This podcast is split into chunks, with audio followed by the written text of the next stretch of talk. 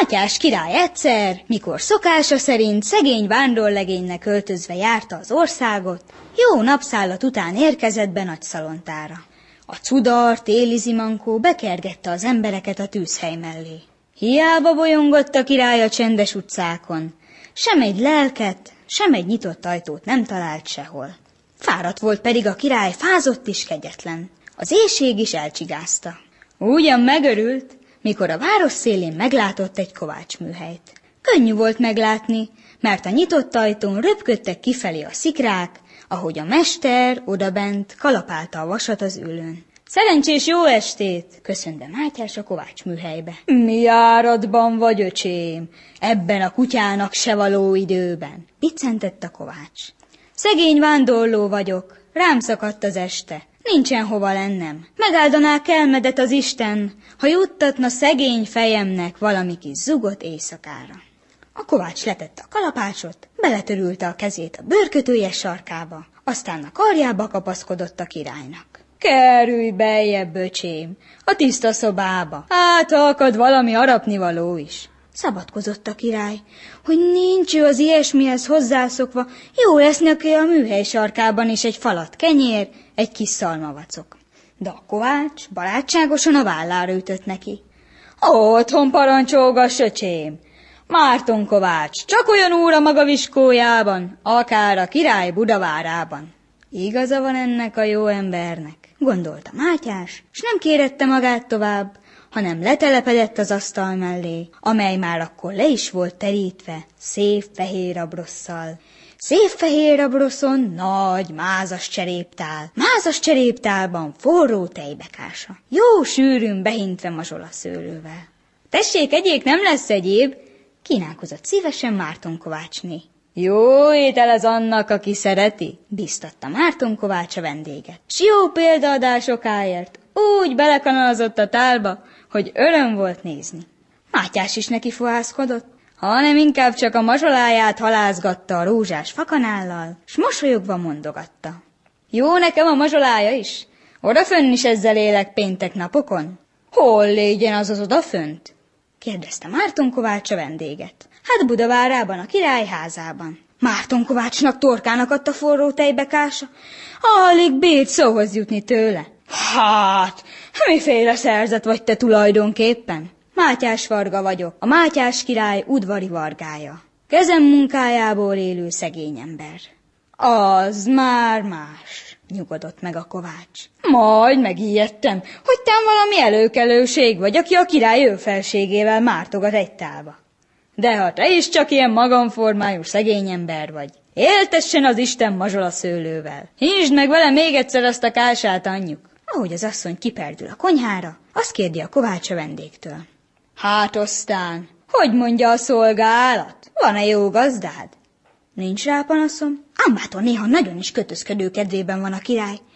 A minap is úgy vágott a fejemhez egy fejelés csizmát, hogy mind kihullott belőle az aranypatkó. No, no, öcsém, bizonyára benned volt akkor is a hiba. Nem az az ember Mátyás király, aki ok nélkül bántaná a kisebbet. Talán nagyon is ormótlan foltot vetettél a csizmájára. Szó, ami szó, bézén elnagyáztam rajta az öltést. De nem csoda, mikor a királynő asszony is egyre intézte hozzám az inasát, hogy hát az ő templomba járó csizmácskája mikor lesz már készen. Éppen erre lépett be Márton Kovácsné, s megszólalt nagy ájtatosan, amíg teleszórta a kását mazsolával. Ó, de szeretném én egyszer a királyni asszony csizmácskáját látni. Valami szépség lehet az, ugye lelkem Mátyás Varga? azon van mit nézni. Ha nem mást mondok én kigyelmednek, szaladja fel egyszer a gazdát Budavárába, küldök tőle ezért a mazsolás kásáért. Szakasztott olyan egy pár csizmát, amilyent a királyné is csak húsvét napján húz a lábára.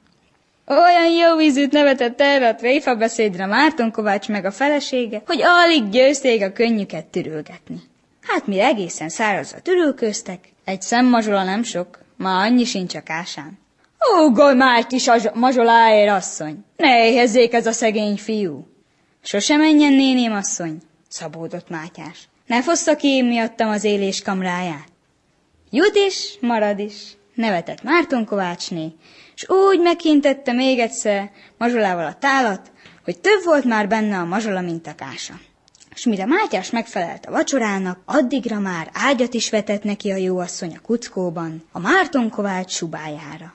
Nem is álmodott a király a sejemvánkoson, soha olyan szépet, mint most a tulipántos subán. Nem is ébredt fel addig, míg a kovács reggel ki nem verte a szeméből az álmot egy nagy, libazsíros lángossal. Ezt majd elviszem az útra, mondta Mátyás, mert nem időzhetek tovább, sietős az utam. Nagyon várnak már otthon a király csizmái. Hanem annyit mondhatok gazduramnak, hogy nem bánja meg, ha fölkeresi Mátyás Vargát a budai várban. Kezet adott rá Márton Kovács, hanem azért harmadnapra már úgy elfelejtette Mátyás Vargát, mintha soha írét se hallotta volna. Nem adhat hitelt az ember minden jött-ment fándorló szavának. Aztán volt ő neki egyéb dolga is. Jött a szalontai vásár, arra készülődött. Kalapálva sok patkót, járomszöget, kocsivasalást. Ahogy javába dolgozgat, leugrik ám a műhelyajtóba egy habos paripáról egy kényes dalia. Ezüst a ruhája, uras a tartása, haragos a szava, a szemejárása. Itt lakik-e Márton Kovács? Én vagyok az vitéz úr. Szolgáltok valami rangos acélpatkóval? Nem kell én nékem a te rangos acélpatkód, hanem kell lesz te magad, Márton Kovács. Mátyás király hívott magához Budavárába. Azt mondják, valami rosszat beszéltél róla minapában holmi vándorló legénynek. Elállt Márton Kovácsnak a szíveverése. Elbúcsúzott a síró, rívó feleségétől. Fölkapaszkodott a szamarára, s megindultak a királyhoz nagy csendességben. Csak akkor szólalt meg Márton Kovács, amikor fölértek Budára. Szépen megkérem vitéz uramat, nevezessen engem addig ő felsége szín elé, amíg Mátyás Vargával nem beszéltem. Hadd váltanék egy-két szót azzal a haszontalan csavargóval. Magam is úgy akarom, felelte a király vitéze, s vezette a kovácsot márvány lépcsőkön, bíbor szőnyegeken keresztül föl a várba. A szemét sem merte fölvetni szegény kovács, csak mikor a vitéze fülébe súgott neki. Ott ül Mátyás Varga a sarokban. Csak ugyanott ült Mátyás király, nagy aranykarszékben, korona a fején, bársonyköntös a vállán. Nevetve csapott a tenyerébe a szalontai kovácsnak. Isten hozott Márton Kovács.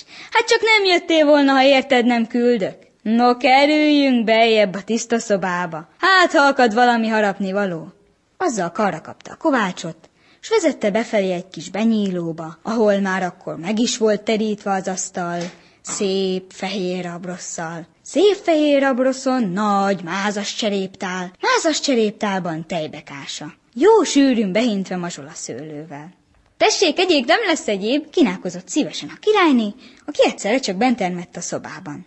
Jó étel ez annak, aki szereti, mosolygott a király a kovácsra, akinek nem kellett nagy bíztatás, mert még ki is kaparta a tálat.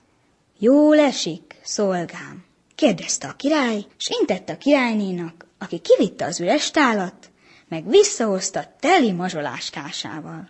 Csak hogy most már ezüst volt a kásája, vert arany a mazsolája. Láss hozzá, Márton Kovács! unszolta a király a vendéget. Szeretette a tejbekását? Jó nekem a mazsolája is. Ilyet nem minden pénteken lehet enni szalontán. A király elmosolyodott, s maga is segített elrakni a kovács zsebét aranyjal, hogy csak úgy dagad bele. Aztán oda szólt a királynénak. Ugorj már hékám egy kis mazsoláért! Hadd teljen be vele ez a szegény ember! Sose menjen fölséges asszonyom, szabódott a kovács. Ne fossza ki én miattam a kincses kamráját. Jut is, marad is, nevetett a királyné, s megint telehintette aranyjal a tálat. Jutott már belőle még a csizmaszárába is a kovácsnak. Mikor aztán fölkészülött a jámbor, s nagy hálálkodva elköszönt királyi gazdájától, az ajtóból visszaintette Mátyás. Hely, de csak eszefelejíti ember lettél, Márton Kovács! Hát mit szólott az asszony, ha itt hagyod ezt a pár csizmát, amilyent a királyné is csak húsvét napján szokott a lábára húzni? Azzal a karjára akasztott egy pár básoncsizmát, aminek ezüst volt a sarka, aranyadratvája, két karbunkuskő a két pityke gombja. Tisztelem a feleséged, Márton Kovács! Egészséggel szaggassa el a Mátyás Varga ajándékát. Ez a műsor a Béton közösség tagja.